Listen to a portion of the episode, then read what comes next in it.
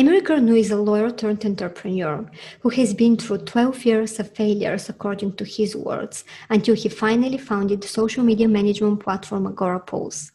They raised a healthy funding round last year and are currently a team of 90 people. Emeric likes to talk straight. He's French after all. He doesn't believe in quick wins and he has learned how to manage a company. Here's what he's got to share.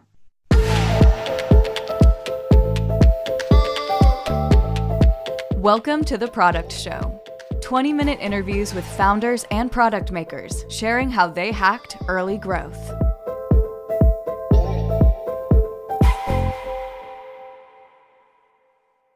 Hi, Emeric. Welcome to The Product Show. Hey, happy to be here. Thanks for inviting me. Of course. Okay, so tell us about Agorapulse. Tell us about your story and how did you get here? Okay, that's a very long story, so I'm going to give you the nutshell story, like the the one minute. yes, um, please. yeah, so I I used to be a business lawyer, but I did that for five years, and then I started my first business in 2000 with my co-founder at the time, who is still my co-founder today. Ben is is our CTO uh, 2000, July of 2000. We've always been in SaaS. We've always been in social media. It was used to be called communities before it was called social media. It was used to be called um, uh, something else before it was called SaaS. I forgot the name. But um, it became SaaS in 2010, I think, um, and ASP. That's the name it was called, Application Service Provider. So, like, I'm a, I'm a dinosaur of SaaS, right? That's that's that's what to plant the the picture. Um, uh, my so my co-founder and I, Ben and I, we have failed at trying to get a successful business between 20, 2000 and 2012, basically. Uh, that's 12 years of failure. It's pretty long and painful, but at the end of the day, that led us to start Agorapulse uh, early 2012, late 2011, early 2012 and it was not a success in the early days because we didn't raise money so we're fully bootstrapped and um, we were a very small team like five people six people until probably 2015 or something. So it was a small team for a long time when you have no money. You do with what you have and uh, you, you better hope that your team is amazing because it's very small and we got to profitability at the end of 2015 reaching 100k mr we've been profitable since then so it's been five years. Uh, we're now at 12 million 12 million ARR euros.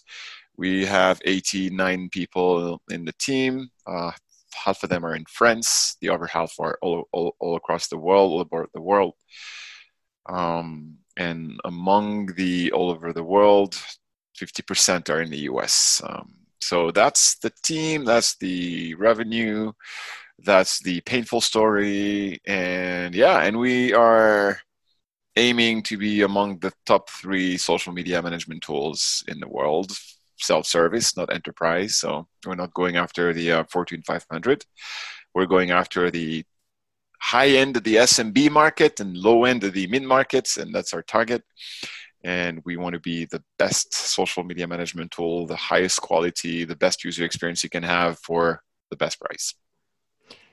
Did you start with the same idea or how did no, you we've not we changes? have not done one pivot we've done tens of them so what yeah. was the biggest one what was like was there well, a mistake that your wife this is not going right we need yeah change I, you know, I don't think you should look at pivot like mistake. You should look at pivot like were there the right ones? Did you them? Did you do them fast enough? And did you did you do them taking the right learnings into consideration? So let me t- talk to you about the latest one we've done because I think that's the, the most interesting one.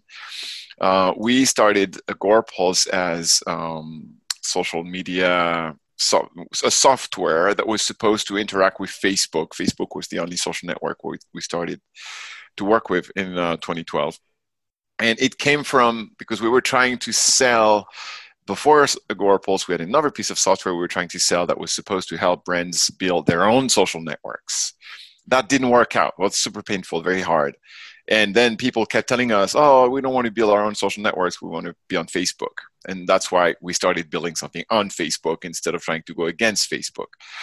But what was the, um, um, the, the whole fashion at the time? It was contests and promotions. quizzes, photo contests, sweepstakes, all kind of stuff. It was all it was the craziness in 2011, 2012. Everybody wanted one. It's funny enough, nobody wants that anymore. Um, it's quite, quite crazy. And so our tool at the time was very. It was doing several things on Facebook, but that was the one thing we were known for, and that was the one thing we were making money with. But very early on, i.e., in the first 12 months, you know, my co-founder and I, we realized that how bad that business model was because the churn was really, really high and the retention was really, really poor as a consequence, or vice versa. And we knew that that wouldn't give us a sustainable business. And that's when we, we realized that, okay, we don't want to be a tool that people are using once a year or once in their lifetime or twice a year at best we want to be a tool that people use on a daily basis. That's the goal because that's the only way you can build a sustainable business. You're solving a pain every single day. And that's how we pivoted from doing contests and promotions on Facebook to doing the whole range of social media management services, i.e., adding Twitter and Instagram and LinkedIn and all the other social networks because Facebook alone was not enough and doing, you know, going way beyond contests and promotion and eventually killing them and doing publishing, engaging, monitoring, listening, and reporting. So that's that was a very long, difficult pivot to make because it was a lot of work. But it led us to having a sustainable business as we have one now, and that was the best pivot we've ever made. Great. I think what is really interesting about your product is that it is a product that relies on other products. And one of the biggest players, obviously, like Facebook and Instagram um, and uh, Twitter. So, how do you keep up to date and up to their speed with the changes they're constantly introducing? So, Instagram, for example, introduced Reels, TikTok is massive, and I can imagine this is a huge development exercise there. How do you manage to keep up to date? Yeah, well, first of all, keep in mind that everything they release is not in their APIs. So Instagram Reels, they're not in the API. So we can't do anything with Instagram Reels. So you want to play with Instagram Reels, you go on Instagram natively and you play with them. You're not going to be able to play with them using a tool. And there are a lot of features that they develop that are not going into their APIs because they're either too young or too niche or, you know, or not really tremendously useful for businesses. And our targets are businesses, not individuals. How do you keep up with the changes of those APIs? What's come, what comes in, what goes out? Because sometimes they remove things with the API, sometimes they add, they add new things. Um, well, it's hard. Let, let, let's, you know, I'm not going to fake it. It's difficult. It takes a lot of time. I think the maintenance of our connectors uh, for the various social networks APIs is probably sucking 20% of our engineer's time. That's probably around that. So that's a lot, 15, 20. Um, but you have to do it because otherwise you die. So it's it's one of the price to pay to work on someone else's ecosystem. You have to com- constantly adapt to their ecosystem and adjust and update your software so it is up to date with their own with their own. So every business comes with its pros and cons, um, easy parts and tough parts. The tough parts of working on social media is you have to deal with the APIs and you're all they're always disappointing. But you know, before we built a tool on top of Facebook, Instagram, LinkedIn, and all and Twitter and all the social networks, we tried to develop our own thing and we failed. So at the end of the day, it's tough. There's a price to pay, but we make money. We have a business. We have 87 people, you know.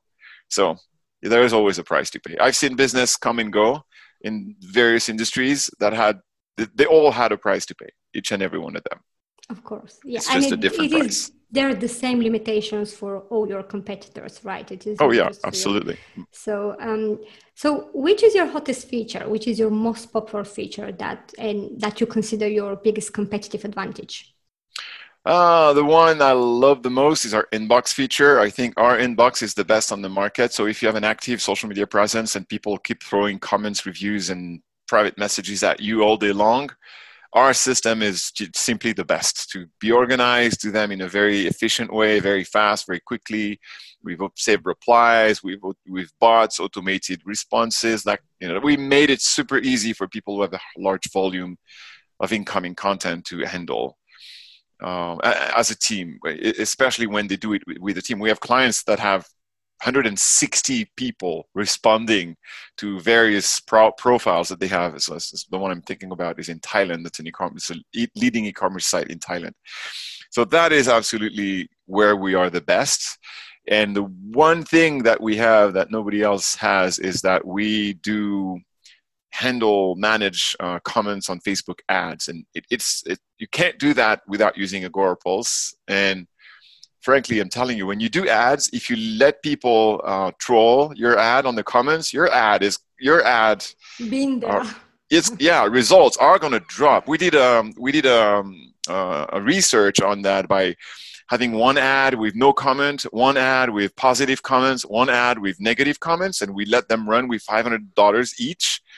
The one with negative comments had a very low click through rate because people looked at the comment and then they didn't click. The one with no comment or positive comment were actually the same, which was funny, but they had the, the a, a much like three times the click through rate of the one with negative comments. So don't let your ads be ruined by people who are um, uh, pooping on your, uh, in the comments. How do you identify opportunities for growth and uh, especially for building new features? Do you have a process and a system that you follow, or you mainly follow your gut instinct? Uh, never follow your gut instinct. I mean, it's, it's the worst thing you can do. well, you can follow your gut instinct for the first iteration of your product, but even there, it's a it's a very risky proposition. No, you need you need to talk to your customers. You need to do customer discovery as much as you can all the time. Uh, early on, it's the founder doing that, and obviously, when you grow, hopefully you have a product manager, you have a product team, and it's the product team doing that. But you need to talk to customers and constantly do that you need to have a system to gather all this feedback, all those requests, uh, to rate them, to score them. So when you make the decision, you make the best possible educated decision about what to build next.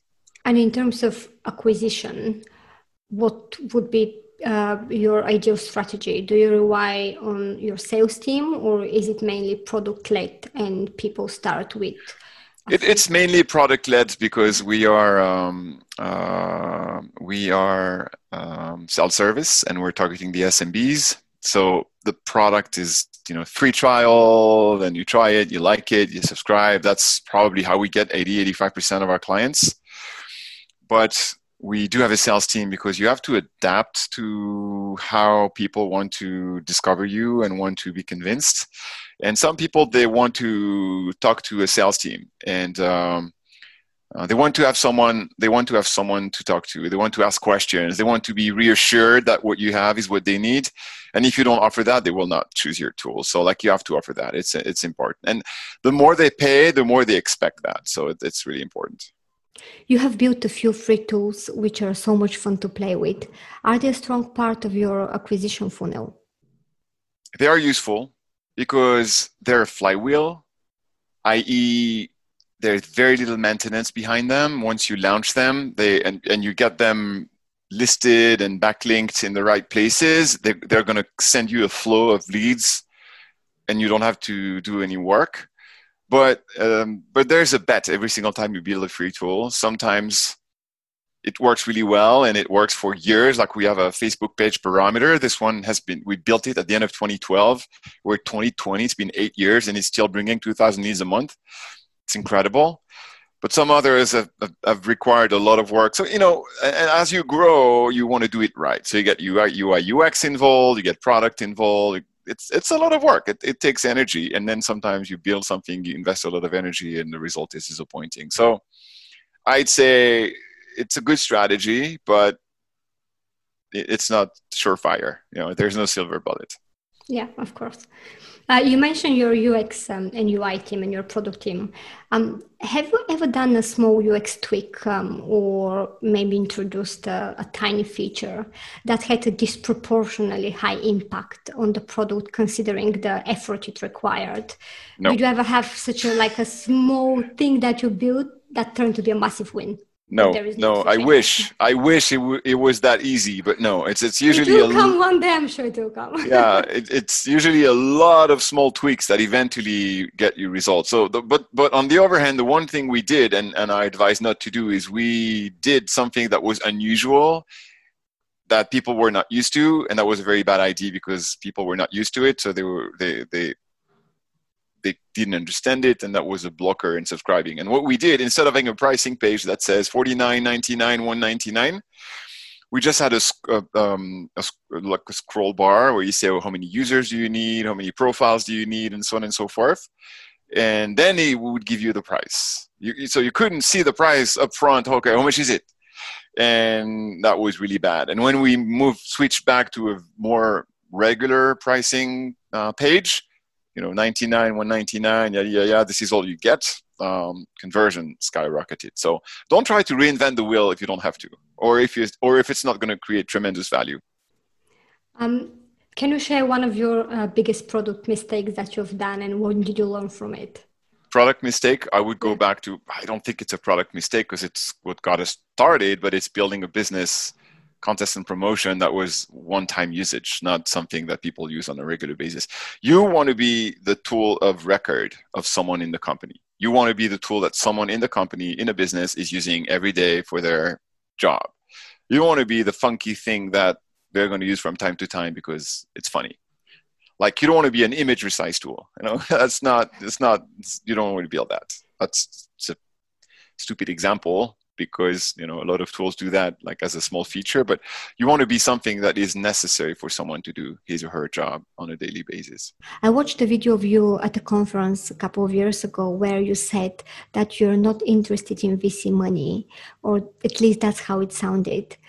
It seems you changed your mind last year. What was the reason for that? It's very simple. Um, I still believe you shouldn't go for VC money. And I still believe if you can start a business without raising VC money, it's better because it's hard and it's very random. And chances are that 99% of you, of the listeners, are never going to raise any VC money. So if, if you want to build a business and you want to raise VC money that, that makes you have 1% chance of success, I don't like that. That's not what I want. I want to control my success. Uh, the reason we raised money in 2019 is because we got approached by a business banker who said, You need to sell your company. The market's amazing. Valuations are crazy high. You need to sell, you need to sell and become millionaires. And we didn't want to do that. I especially didn't want to do that because I enjoy doing what I do. And I thought there was so much left for me to learn and for the company to grow into. So we decided that we want to sell. But then my mentors, whom I respect very much, told me, ah, "We understand your choice; it makes sense, but you would be stupid not to take money off the table. So you should do a, a round, but use that round to take money off the table, not to inject money in the company." So that's what we did. We got uh, investors coming in and um, they uh, bought back the two business angels who've been with us for who had been with us for like one for them one of them 20 years and the other one 10 years or 11 years. So it was about time that we got them an exit. And and my co-founder and i we got a little bit of money. So you know i'm 48 I'm, i can buy a house now. Never bought anything. Don't i don't own anything under my name. Now i'll be able to own something. So it was actually a, a sound advice to um, not stay all invested into the stock of the company but you know diversify a little bit and have some of my own real estate, which at my age makes sense. Of course, yeah. Okay, so you're the social media specialist. Um, let's imagine I'm a startup founder of a B2C startup, and I've got um, 1,000 pound or euro or dollars per month for social media advertising where would you advise me to spend my money? I know it's a very generic question, it's a very broad question, but I'm just curious. Where do you think I would see the biggest return of my money? Retargeting the, the page on your website, that's the closest to the end of the funnel. So usually it's the pricing page. Okay. And would that be on Facebook or would that be on Instagram? Yeah, Facebook. Whatever. Facebook, Instagram, doesn't matter. If those are people who visited your the, the last page people visit before they convert, so they're warm, warm, warm you want to make sure that if one of them get lost, you catch them back. and in terms of networks, do you have a preference which one is would be converting best or uh, not not so much?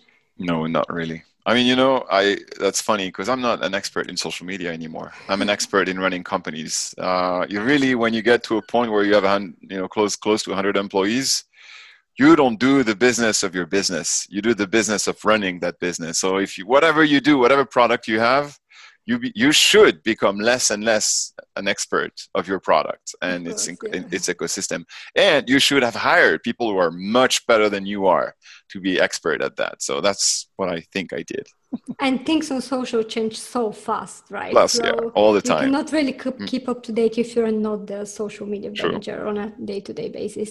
Okay so then how do you spend your time as a founder? How much of your time is spent on the product and how much of it is spent on the business and recruiting people?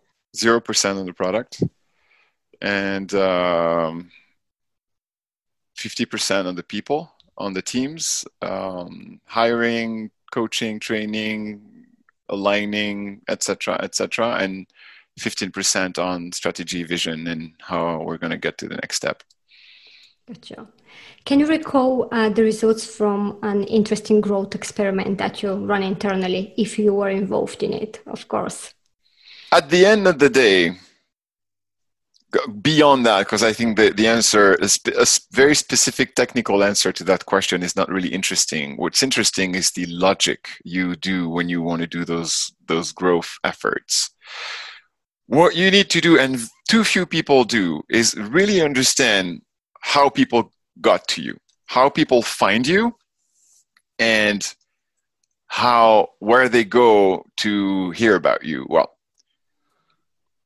so how your ideal customer would discover you. So you got to figure out where you need to be uh, for those people to discover you and then go go and check your website. And of course then you want to have a good website with a good copy. You want to have your ideal customer profile well defined and so they see it's for them. You want to have a good design and then you want a good good sign up flow and so on and so forth. But first and foremost you need to meet to make sure that the web is a big place and people go on the web to search for what they need.